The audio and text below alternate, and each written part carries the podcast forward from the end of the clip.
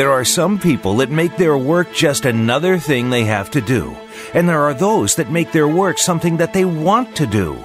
Welcome to Working on Purpose with your host, Elise Cortes. In our program, we provide guidance and inspiration from those people who have found deeper meaning and personal connection to their work life. It's beyond 9 to 5. It's working on purpose. Now, here is your host, Elise Cortes. Welcome back to the Working on Purpose show. Thanks for tuning in again this week. I'm your host, Elise Cortes, joining you live from Dallas, which is home base for me. If you've been tuning in for a while, you know this program is all about helping people create more meaningful and purposeful lives and equipping leaders inside organizations to make work a rich and compelling part of life so employees thrive, give their best performance, and want to stay. I talk with my guests to draw on their expertise and share my own experience consulting, speaking, and developing workforces across the globe. Each week in these conversations, I hope you walk away with something you can immediately put to use. And if I can do anything to help you along your journey, go to my website at elisecortes.com and use the contact me feature to message me. And let's open a conversation and explore what's going on for you and how I might be able to help. Whether you want to learn how to help how to help you visioneer a future of purpose by facilitating meaningful dialogue and a shared strategic path forward among all of your stakeholders, you want to talk about how to develop vitally inspired leaders and a meaning infused culture inside your organization. You want to see about joining a Catchfire online community to take to stoke your own passion, inspiration, or purpose discovery, or provide this as a gift and benefit for your team, or you'd like me to speak for your company or conference. At any rate, I'm glad you're, you're listening with us, and thanks for being with us. Now, on to this week's program. With us today is Steve Kahan, Kahan, excuse me, who has successfully helped to grow six startup companies from early stage development to going public or being sold, resulting in more than $3 billion in shareholder value. He's currently CMO at Thycotic which will become the seventh. He has just written a book published by Wiley and Audible and available on Amazon.com called Be a Startup Superstar. We'll be talking about his own remarkable career in startups and this and the state of today's workplace, the opportunity within startups, and some of the keys to the C-suite he shares from his book. He joins us today from Sugar Land, Texas. Steve, welcome to Working on Purpose. Thank you for having me. You're welcome. And make sure for our listeners, please say your last name right for us. Kahan. Kahan. Okay. Important. And names are so important. Steve Kahan. Okay, so it's important, I think, that our listeners really understand just who it is that we're talking to here, Steve. You've, you've, got really an amazing background. And so let's help our listeners understand a bit about your powerful perspective and just where it came from. So you've been part of seven startups, including the one that you're at today. Um, and all previous six of them were sold or, or, or, went public.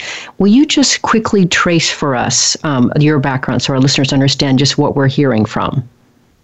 Yeah, so uh, absolutely. For me, what I found after graduating college that the traditional path from school to climbing the corporate ladder could not only be high risk for my career, it could almost feel like a death trap. And like so many parents, my parents used to tell me, my father in particular, he would say, Steve, get your degree, go to work for a large corporation, you work hard, they'll take care of you, and you will have a great career. And that's the path I took. So I started out actually working at a large corporation. And I remember about a year and a half in opening up my bank statement, being down to $50 in my bank account. I was 22 years old, working in a cubicle of the fourth floor of a nondescript office building in Schaumburg, Illinois. And I remember staring at my bank statement and the pile of claims I was supposed to process that day, wondering how on earth would I ever get ahead? And I worked long days, and the student loans would grab a hold of my paycheck before it ever hit my bank account. And on that day, I decided that I would ask myself a question, and that question was, how could I earn a great living and love the work I do? And it was at that point that I decided to join my first startup. I am now at my seventh startup. It's been an incredible ride working with hundreds of amazingly smart and talented startup entrepreneurs and and I've been blessed to work with great people and to have had uh, a fair amount of success along the way. Yeah, and I appreciate very much that you the what you're drawing on, what you're standing on for for us to be able to learn from you, Steve. And and I, I and since I do focus on the world of work, I do that because we spend at least, if not more, than a third of our lives there. I want it to be much more fulfilling than it is for most people. And in your book, you cite some really, really devastating figures that I want to surface for our listeners to give them some idea of just why what we're talking about is so important. And so here's what I find compelling. In this in a time when the unemployment rate is shockingly low, yet in 2019, um, it, and the economy was strong too um, college graduate, graduates were struggling to even secure jobs, you say. And you say that at graduation, 75% didn't even have a job lined up, and that the average student debt was $41,810, and that only 31% of U.S. and Canadian employees are actually engaged. So this is just put this all together here, and we've just really got a recipe for disaster, I think. So would you say more about your perspective of what this looks like from a startup mentality and the opportunity for people at large? Absolutely. So, as you mentioned, first of all, I would tell you, I believe in many ways this this means that we have an epidemic on our hands, mm-hmm. and this is when the economy is good. That's all you read about is how great the economy is, how uh, it's very much a a full uh, full uh, economy from the perspective of jobs, and um, and basically uh, an interesting uh, sort of story. A friend of mine, uh, Josiah Sternfeld, who's a professor at the University of Texas McCombs School of Business, when he asks his students where they plan to work when they graduate, the overwhelming majority say a large corporation. And there are 46,000 startups just in the United States alone, and these startups are desperate to hire right? And so when you look at these numbers, just as it relates to the average student loan debt, uh, that a number of uh, good percentage, roughly a third of U.S. and Canadian employees are not engaged in at work, or that uh, those that are graduating college don't have jobs. This is this is against a backdrop where startups are desperate uh, for hiring, and that connection from those who could have a job to the companies that might desperately need those people just is not happening. Mm-hmm. Yeah, and I'm I'm very focused, Steve, on my in my in my book that I'm writing, in the work that I do when I'm out speaking, and in my programs, on helping to make work you know really fulfilling and meaningful. In fact, just today I was working on some of the marketing, the the market piece of it. And I know since you've got your book out already, you'll appreciate this. But I did a quick search today on the web, and I just typed in "Why is work so boring?" and I got 113 million search results. I typed in "Why does work suck so much?" 29 million 500,000 um, isn't there more in life? 729 million. So there's clearly, right, some such an opportunity to really make life and work so much better than it is. Um, you know, pe- people feeling stuck. You you talked about that also in, in your search results, what, what, what you got. But so what I'm really focused on is trying to help people live that that meaning fulfilled life, and certainly in their work. And that's another reason that I wanted to have you on the show, Steve, because I really get the strong sense that you just you play at work. Absolutely. I mean, when you sort of look at a startup environment, let me let me put it in perspective. At least the first startup that that I joined, and I've had uh, you know very interesting experiences. So I made all the mistakes when I joined my first startup, and I remember on my very first day, I looked in the office next to mine, and there were people unplugging the copy machine, putting it on a dolly, yeah, and literally yes. rolling it right out of the office. And what I came to find out a few days later was because the company couldn't afford to pay for that copy machine. But here was the cool thing I was blind to it. I was so pumped and excited to work with a small team of crazies who were hell bent on changing the world. And in that case, it was changing the way applications were being developed. And so, in this startup environment, I was the first one hired in from a marketing perspective. So, I took the opportunity to learn everything I could and deep dive on on the, the functional area of marketing because if I didn't do it, it, it wouldn't get done. And so, uh, what was just amazing was the huge, just great uh, opportunity that I had to learn so much. And just a few years later, that company that couldn't afford to pay for the copy machine went public I got the bug and never left the startup world. Those types of stories, if you learn how to pick the right startup, are possible.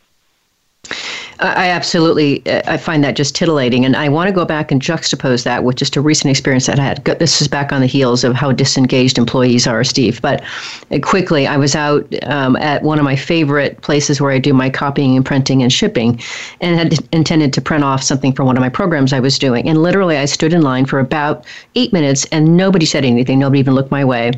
And then I stood there for another two minutes, and literally, I watched all the employees in this place look bored out of their mind, and they were no, they were just like listless, like robots. And finally, I stood in that line and I did a Google search for somebody who could do printing for me, and there was sort of someone right across the street. And I picked my feet up and I went right out the door and voted with my pocketbook and my feet and left. Um, it was like you know, back to what you were saying, it was the opposite of what you just said. It's talk about going through life completely dead. Who wants that? Absolutely. And, and that's part of what attracted me to startups. And if you kind of contrast them versus large corporations or the type of experience that you ran into, it's oftentimes what you'll find is that you know, people are hired into pigeonholed smaller roles. They're kind of bored with their job. There's kind of incumbent mindsets. It's there's bureaucracy, acceptance of the status quo. In this case, that poor service. In your case, poor service was okay. And uh, then you sort of contrast that versus a startup. You just can't act that way. So rather than in many cases what you see is these these bigger companies that are giant ships, hard to maneuver, slow to change course. That startups, for me, anyways, they're they're like speedboats darting around those giant ships. There's more innovation smaller companies, they move fast, much more nimble. There's a better chance, perhaps, to move up in your career, and and so there's there's risk, there's frequent change, and and uh, less training, often less defined career paths. But if you're entrepreneurial, for sure, uh, the, the the startup is an environment that you really ought to consider. Mm-hmm. And another reason I wanted to showcase you, Steve, because I really haven't. I've done I've done a lot on on entrepreneurship, but not startups. And so your unique perspective was one that I thought could really advance the conversation, and I, and I think it already has. And um, so to that end, I want to I want to say a little bit more about some stats that you say in your book that are, are quite interesting. Um, you say in your research that you found that in in spite of startups being desperate for hiring, desperate for talent, that 14% of college graduates with bachelor's degrees or higher are unemployed and 43% are underemployed. I just find that astounding. So, why aren't they targeting startups? The reason why they're not targeting is if you think about universities and college career days, it's not the startups that are there. They can't mm. afford yep. to be there, yep. right? And so, for example, the company that I'm with right now is a company by the name of Thycotic. When I joined there about four years ago, we were eight million in annual revenue. Uh, four years later, we're 100 million in annual revenue. And so the company itself is located corporately in Washington, D.C., and you're never going to see Thycotic, for example, in Lawrence, Kansas, at the University of Kansas at a, at a recruiting day, right? It's just not going to happen. And probably a lot of startups right inside Lawrence, Kansas aren't going to be there either. And then when you think about those that are graduating college, oftentimes there's this misperception that when they hear the word startup, uh, they immediately think of two things. First of all, they think, well, oh, that means that I've got to start up my own company, and and I'm not Mark Zuckerberg, so uh, so the odds of that being successful are low, too risky. Or they just think that startups themselves are risky, and there's no question that more startups uh, than that uh, will not make it. Uh, in fact, about 70% don't make it. But for me, this is now my seventh startup, and as you mentioned, um, all the six prior have had successful uh, outcomes. So I've kind of learned how to pick the right startup. So how you can reduce that risk. And so you've got to be proactive to go uh, look for these companies, and there's and there's some really cool ways that you could go about uh, doing that as well that uh, that are really easy actually. And I know I'd you talk about to that. Share one right now, if, if you'd like. Sure, go for it. If you can keep keep it quick aside. There's so many other things that I want to get out of you too. But and I know you do talk about that in your book. But let's let's have a teaser. Yes, please. Sure. So in, in any city across the U.S., there are accelerators right? And these are companies that will be organizations that provide seed capital to these to these uh, uh, uh, companies, and, and in particular technology companies. And if you just Google startup accelerators in the city that you live, you'll see that they'll post uh, all the companies that they're funding, and those companies post jobs across every functional area right on those sites. That's a little known uh, place to go find some great opportunities that exist right now. Mm. Awesome. Well, and while we have a little bit more time, I think it might be fun actually to to share just really what we mean by startups or what you mean by startups. You have a great quote in your book from Chris Kane, the co-founder of, and CEO of Munch Money, who defines a startup as the largest group of rebels, rule breakers, and unconventional thinkers that you can find to create breakthrough change in the world. That sounds good to me. Sign me up. I love that. Absolutely. And so let me just put it into context uh, for you. So, according to the United States Small Business Administration, a startup is a company that's been in business for under a year and in the formative stages. And that paints such a poor picture of what actually defines a startup.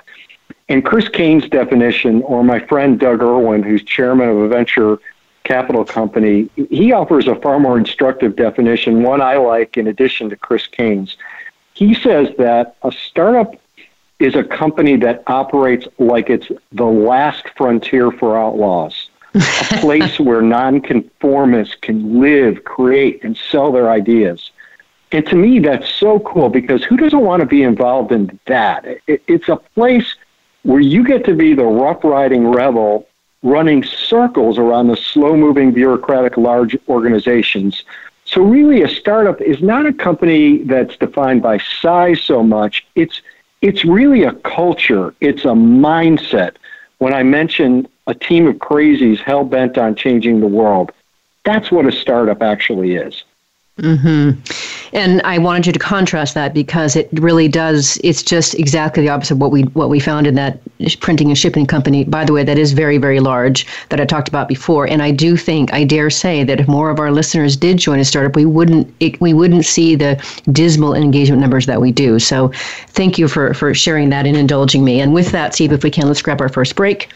I'm your host, Elise Cortes. We've been on the air with Steve Kahan, who is currently the CMO at Thycotic, which will become the seventh company he joined that was sold or went public. He's the author of Be a Startup Superstar Ignite Your Career Working at a Tech Startup. He joins you today from Sugar Land, Texas. We've been talking a bit about his own career and the problems and challenges that are unique in the marketplace today. After the break, we're going to talk more about startups and entrepreneurship. Stay with us. We'll be right back.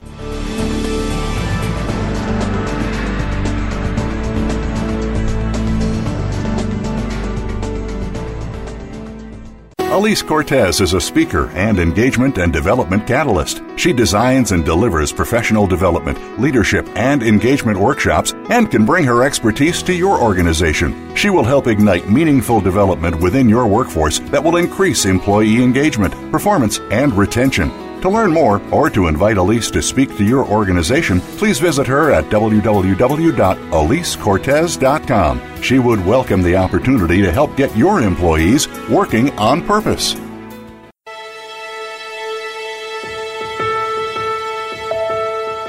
This is Working on Purpose with Elise Cortes. To reach our program today, send an email to Elise, A L I S E, at elisecortes.com. Now, back to working on purpose. Thanks for staying with us and welcome back to Working on Purpose. If you're just joining us, my guest is Steve Kahan, who has successfully helped to grow six startup companies from early stage development to going public or being sold, resulting in more than $3 billion in shareholder value. He is currently CMO at Thycotic, which will become the seventh. He has just written a book called Be a Startup Superstar. I'm your host, Elise Cortes. So, Steve, in your book, you also, and also in your TED Talk, by the way, your TED Talk is also great. I really enjoyed that too. You um, talk about seven traits of successful startup entrepreneurs and really how they act and the attitudes that they share. Can you give us a taste for a few of those traits? Sure. So, let me just uh, cover them as I see them. And again, this is built on the basis of, of working with some with some great uh, talent over the course of many years. So, first of all, I think I've branded these under what I call seven keys to the C-suite because if you have okay. these seven traits, you will get there. So first is developing your leadership skills and self-confidence. And that is really key. And, and there's a number of things that, that you need to be able to do that, that uh, to, to make that real. Uh, second is standing out from the herd. And for me, this is really all about how you go about differentiating yourself when you're at an organization.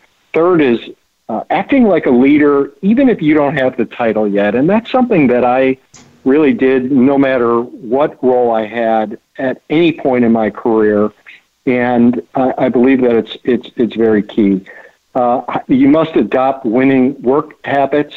Uh, for example, um, being part of the solution or paying attention to some of the nitty gritty details without being a control freak, and um, carefully choosing the company that you keep is uh, is one of those uh, uh, seven traits. And finally, embracing the the power of kindness, which is in short supply in today's world, and I think can go a long way to helping you succeed and and build on the success that that that many of your listeners already are achieving.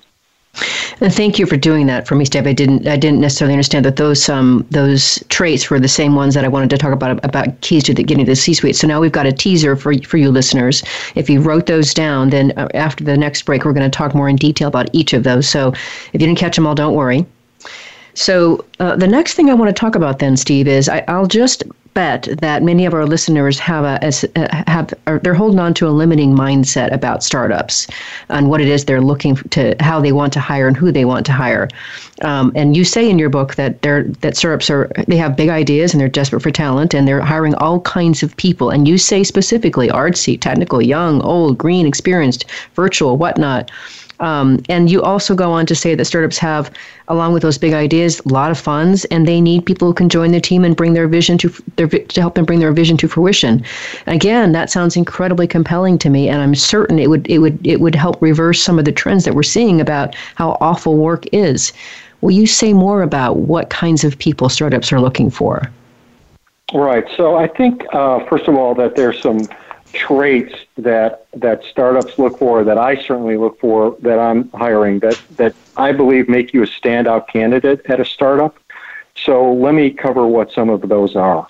So first of all, it's people who embrace accountability to get things done. People who communicate in thoughtful, smart, confident, and respectful ways. And it certainly catches my eye for someone who asks questions and listens rather than just talks. Uh, someone who is not an I person, and I people, you know them because they're the ones that take all the credit for seemingly everything versus the we people. You'll be working with small teams and very closely with them, and uh, being a, a, good teammate means that you're you're part of the we people.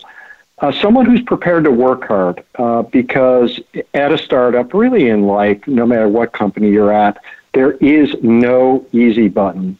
I certainly believe someone who pays attention to the details. And finally, I think uh, someone who uh, has persistence and tenacity. And the reason why that is so important is that at startups in particular, you are going up typically against bigger, better funded competitors who have all the advantages. And so you're going to run into obstacles along the way. And You've got to have the persistence to plow through them, not make small obstacles into huge mountains, and and really just have the the tenacity to to stick with it, to hold on one second longer than than than the other guy really gives you an opportunity to win and win big.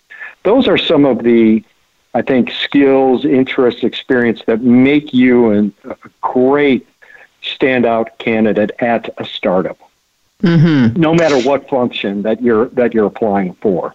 Excellent. Well, I want to weave in here some commentary that we're getting from the online chat function here at W4CY.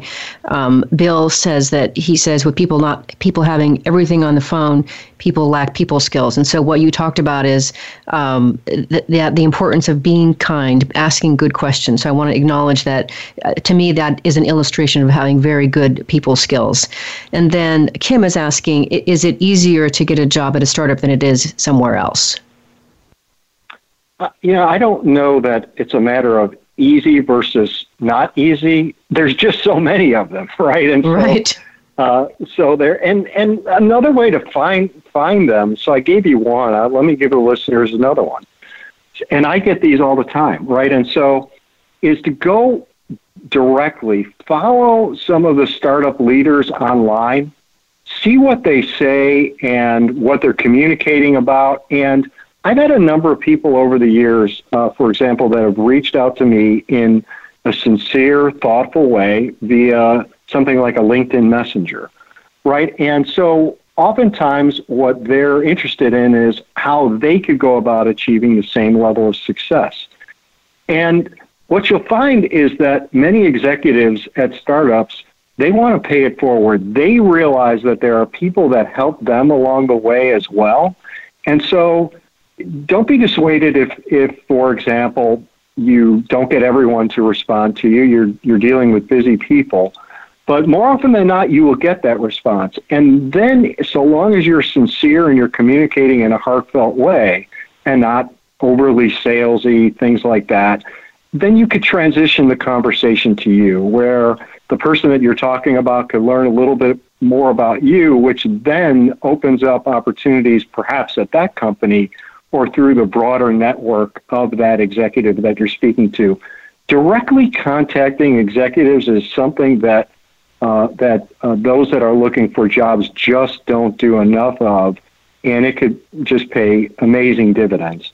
That's a great piece of advice, Steve. Great piece of advice.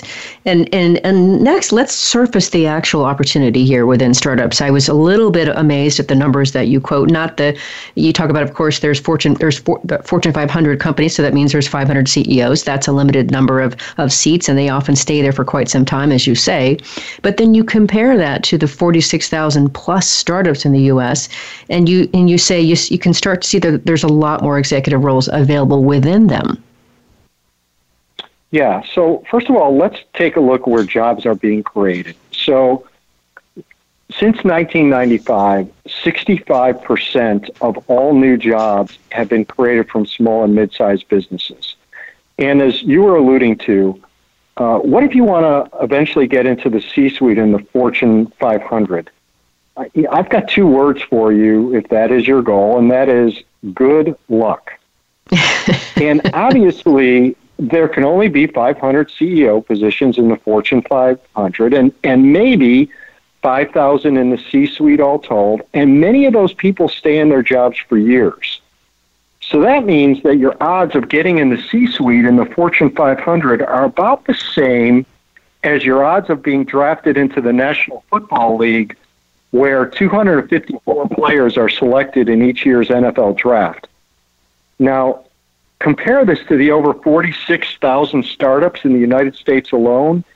You could obviously see there are many more executive leadership opportunities, right? And so if you want to make it to the C suite, go to where those opportunities are much more available if you do a great job. Uh, and the startup route is, without question, will provide a, a much greater opportunity for you. Which is just where I wanted to go next, Steve. Is I, I want you, if you would, please, to surface for our listeners uh, the many benefits that you see of, of joining a, a startup, um, especially in comparison to working for a larger organization. Right. So I think first, first, first and foremost that um, the versatility in roles. So in m- most jobs in big older school companies, uh, sort of as I mentioned, pigeonhole you in a role, which means that you've got a limited range of authority uh, where no single individual has the ability to influence the entire company in a significant way. And think about it. You know, when you get hired, you get hired to fill a role in an established business, much like that uh, that person that you ran into that you were uh, making an example of uh, earlier during during this this uh, this show. And so at, at a startup, you get an opportunity to wear many hats by filling different roles within various departments. You also get access to the leaders. So think about it. If, if you went and worked at face, Facebook, for example, the odds of you running, getting past the security and seeing Mark Zuckerberg are like zero, right? And so you get access to leaders, right? So so people in entry level positions work on big world changing projects with and alongside the company's leaders. And that just gives you the opportunity to learn so much from those people. Without question, there's more upward mobility. And I also think there's great financial rewards potentially. So at startups, if you choose the right one, um, the financial awards rewards through stock options could potentially be amazing, right? And so what I found, at least for me personally, that if you're investing in the stock market, you're investing in people and companies. You could do some research and limit the risk, but you're really investing oftentimes in companies and people and CEOs that, that you just don't know.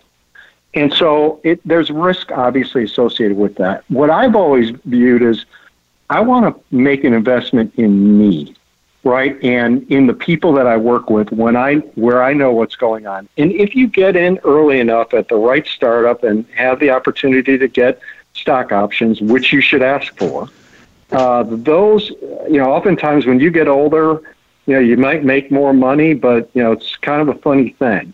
When you start making more money, you you get married, you have kids, you buy a house, you go on vacations, you start buying stuff, and it's hard to get ahead on your base pay and bonuses. And for me, because my expenses went up along the way, it's exactly that story. But it's really the stock options that provide you the opportunity for that separation with the uh, with the chance at making some bigger gains. Again, so long as you select a, a, a good one and, and, and get in early enough. Mm-hmm. Great advice, Steve. And with that, let's grab our last break. I'm your host, Elise Cortes. We've been on the air with Steve Kahan, who is currently the CMO at Thycotic, which will become the seventh company he has joined that has went, has has sold or went public. He's the author of Be a Startup Superstar: Ignite Your Career Working at a Tech Startup. He joins us today from Sugar Land, Texas. We've been talking about startups and entrepreneurship. After the break, we're going to get into those keys to getting into the C-suite that he mentioned earlier. Stay with us. We'll be right back.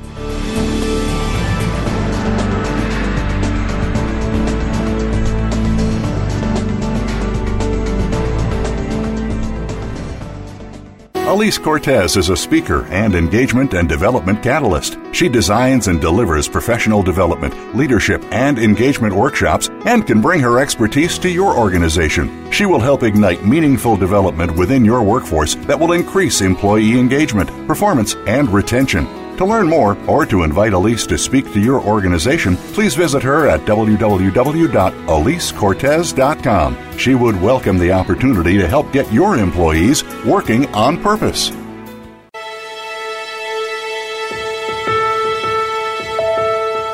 This is Working on Purpose with Elise Cortes.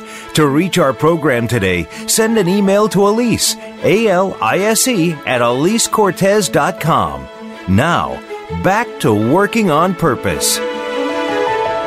Thanks for staying with us and welcome back to Working on Purpose. If you're just tuning in, my guest is Steve Kahan, who has successfully helped to grow six startup companies from early stage development to going public or being sold, resulting in more than $3 billion in shareholder value. He is currently the CMO at Thycotic, which will become the seventh. He, he has just written a book called Be a Startup Superstar. I'm your host, Elise Cortes. So, Steve, before we get into those those principles that you mentioned earlier, I did want to hit one more thing before, if we can, that you started to allude to and kind of relates over. But you talk about three things that we can use right away to carve our path, um, and I think they're perfect for whether you're in a startup or not, but certainly in a startup. Would you say though something about those three? Yeah, I'd be happy to. So, first, view yourself as a startup. So, the startup of you. So, ask yourself why should someone invest in you? How would you respond to that? What's your elevator pitch? what I found is that startup execs, they want to know why you, and they want to know it in the first 60 seconds. So many people memorize elevator pitches for the companies that they work for, but they don't memorize one for themselves. And you absolutely should. Second, when you choose to join a startup, approach that decision as an investor. So, what criteria would you use to join a startup? Can you separate a startup with a good story versus a startup that has both a good story as well as a good chance for success? So, for example, does the company's products have some unique dimension that's valued by its target buyers? And third, create your own personal blueprint to guide your career success.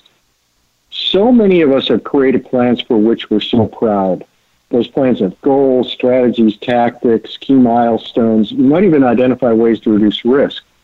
But have you documented a plan for your career?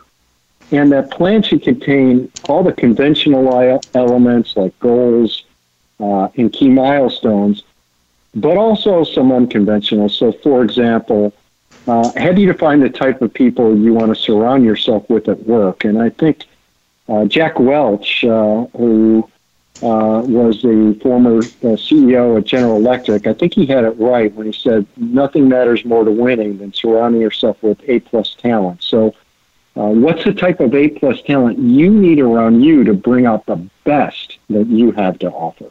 Mm-hmm. Association is so powerful. I could not agree more. Thank you for that, Steve. I just thought that those were useful pretty much anywhere we, we work, and, and they're, they're so crisp. So awesome for all of our listeners. Okay, so let's get on to um, some of those seven traits or the or the keys that you say to get into the C-suite. We may not be able to get through all of them, and that's okay. But if we could start with uh, the one that I, of course, I, I really find near and dear to my heart because it's a lot of the work that I do. But you talk about the need to develop leadership skills and self confidence, um, and I've I've been doing that for years with people. So if, could you say more about your perspective? Why are those things so important to navigate your career and to getting you to C-suite? Right. So, in a small environment, typical small environment of a startup, the higher ups, they see everything you do. So, nothing will make you stand out faster than leadership skills and self confidence. Uh, and so, you really need to have both of those traits. So, for example, some of the things that I recommend that, that you do to, to make that happen uh, one of those is visualizing your success in, until you re, in, until it's real. If you haven't, you need to create a vision for what you want and vi- just visit it often. And so uh, I know it might sound hokey to create a, a, vision board or a picture of yourself. Uh, for Not example, at all. Uh, having having some wine uh, on the French Riviera or wherever that that might be. But um, I, I have really uh, used that quite a bit uh, because when you have a strong vision for your success, it will make your outlook far more positive. And that way, even when you experience setbacks, you'll be able to remain undeterred and refocus on your vision. Right. And so to me, that, that is, is really key. Um, another one eh, for me that I think is really important is becoming uh, an expert, building deep knowledge in one particular area and being a constant learner. I will tell you, in the 30 years that I've uh, been involved in startups, and, and most of them were technology and cybersecurity, is that the world of marketing has completely changed in 30 years. I mean, the things that you did 30 years ago, 10 years ago, even five years ago, are very different in terms of how you connect with buyers today. And what that means is just as soon as you think you've got it all down, you learn how much you, how little you actually know. And so I think those are a couple keys, uh, and there are more, to uh, helping you to develop some of those leadership skills and self confidence. I echo and applaud that, of course, Steve. And I would say certainly, you know, you talk about standing out from the herd, of course, and and uh, a big reason that I am where I am in terms of my particular niche is because I've spent the last five years hosting this radio show, and every week I have a great conversation like the one that we're having. And what it's done for me is it's really catalyzed ongoing curiosity and learning and really situated me in, in a specific niche around meaning and purpose. Who knew that you could have 259 unique conversations around meaning and purpose? You are my 259th episode but that's exactly how it happened. So I really appreciate what you said there. It is so important to distinguish ourselves. And so, here, here, yes, I agree. Um, another one that I want you to talk about, if you would, because I know Bill had mentioned it earlier in the chat room because he talked about having people skills, um, but you talk about embracing the power of kindness. Will you say more about that one next? Yeah, so that that is it's so important, right? And so there's this kind of belief that uh, nice guys and gals will finish uh, finish last. I, I, I just I just don't buy that. Um, and I believe that you need to strive for kindness in the workplace because it can actually, in my view, enhance productivity and make others perceive that you're a leader, all the while improving the atmosphere of the whole office.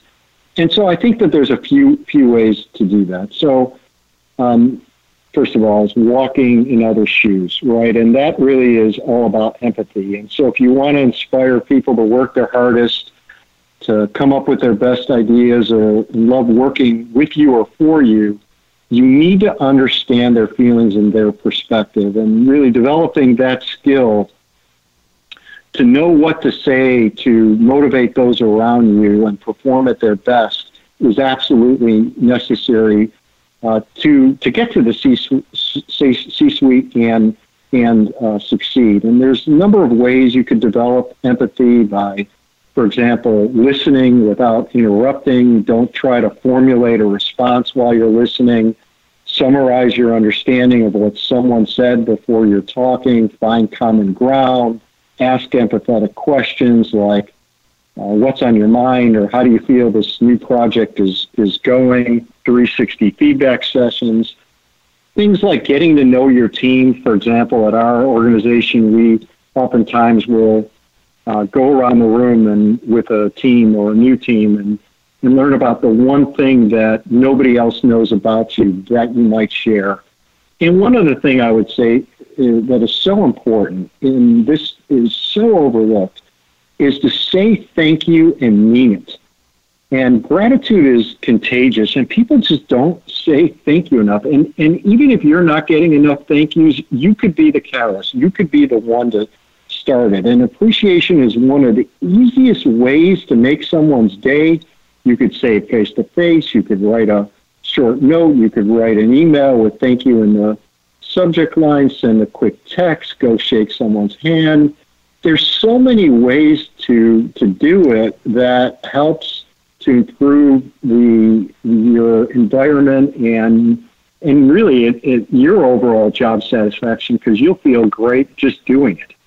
Mm-hmm. Completely agree that kindness, eh, when exercised well, and you can you can see easily, you can easily, readily identify when an organization is operating from kindness the second you walk through the, the front doors, right? And and the other thing that I would say to what you're what you're talking about there, Steve, is I would certainly position in the, the phrase emotional intelligence, which is very well talked about today, and everything that you that you described, I think, fits under that umbrella. Um, and I find that more and more hard driving people are starting to recognize the importance of inculcating these kinds of behaviors that you just described so beautifully. So, awesome contribution, Steve. Thank you. Um, I want to talk about this. One of the others that I want to talk about for sure, because I think it's terribly lost, in, especially in hard driving people, is you talk about taking care of what matters as being one of those keys to getting to the C suite and those those seven principles. Say more about that one. Yeah. So this is one of the big reasons why people choose not to join startups. And I will tell you, I was not really great at this in the beginning of my career, but I learned. And, and, and here's what I've learned is that in my case, I'm kind of a workaholic, and yet I've figured out how to spend uh, enough time uh, for, with my family. And here's how I do it, and here's what I'm going to go encourage your listeners to, to do right now.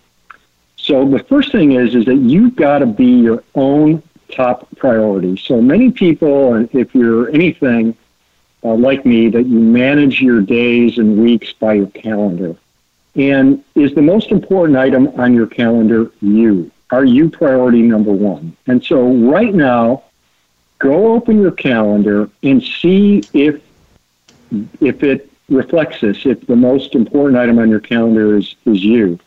And I'll bet if you're checking your calendar right now and you're looking to see how many appointments you have with yourself this week, I'll bet you there's too few. And think about some of the time that then is slipping by. For example, if you blocked off time for yourself and your family, you might be able to get in extra workouts, not miss uh, a kid's game, uh, build in time on your calendar such that you can go uh, educate yourself and learn more or to think more strategically, right? And so, not letting someone uh, go grab that open time on your calendar with another soul sucking meeting that really just doesn't offer uh, any uh, way of helping you advance the completion of your core objectives. And so, if you put yourself as the most important priority on your calendar first, uh, you will find that um, that you are taking care of what matters, which is yourself and your family, while being your best at work. Yes, and what I love about that, you shared it just the way I hoped that you would, in that you know, entering it, scheduling it as an occasion on your calendar to take your family to dinner, to go to the yoga class, to study Spanish or whatever you're going to study.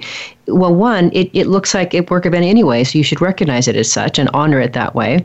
Um, and two, when you do block it off like that, it's easier for you to follow through with it. So I think that is really sage advice and, and really easy just to start doing tomorrow. It's so easy, right? And you could put in there like if you hadn't been home to have dinner with your family often enough, block off that time. And it and it's really a little bit, and I really don't like this phrase work-life balance. I, I heard a phrase the other day called work-life harmony. Yes, that's like more than so much better mm-hmm. because it, work-life balance suggests that there's a right and a wrong answer, and then people get stressed out. Right? It's like I'm out of balance, and but if you view it as more of sort of ebbs and flows, you don't have to be perfect, right? You just need to be maybe good enough for you, right? And that's really what you should be shooting for. It takes a lot of weight off your shoulders. It does, and I agree with you. It is the, the best, the most modern phraseology today is work-life harmony, and which you know predate or outdates the others that came before it, like balance, etc.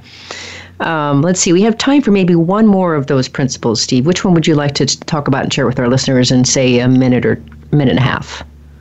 So I think we talk a little bit about differentiation and how to differentiate your, yourself, and I'm gonna I'm gonna uh, offer up one, and that is to uh, regularly challenge the status quo. So we've all heard things, if it ain't broke, don't fix it. That's the way we've always done things around here. The, the status quo is strong and it can permeate a culture for keeping a company in the current state of affairs because it's comfortable, predictable, and less risky. But growth oftentimes requires change, right? And so you don't want to be the constant contrarian challenging everything, but uh, but the pace of change is incredible, and our ability to keep up with it just isn't.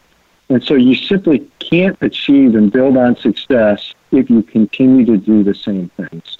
It's one way to differentiate yourself. Mm-hmm. Excellent.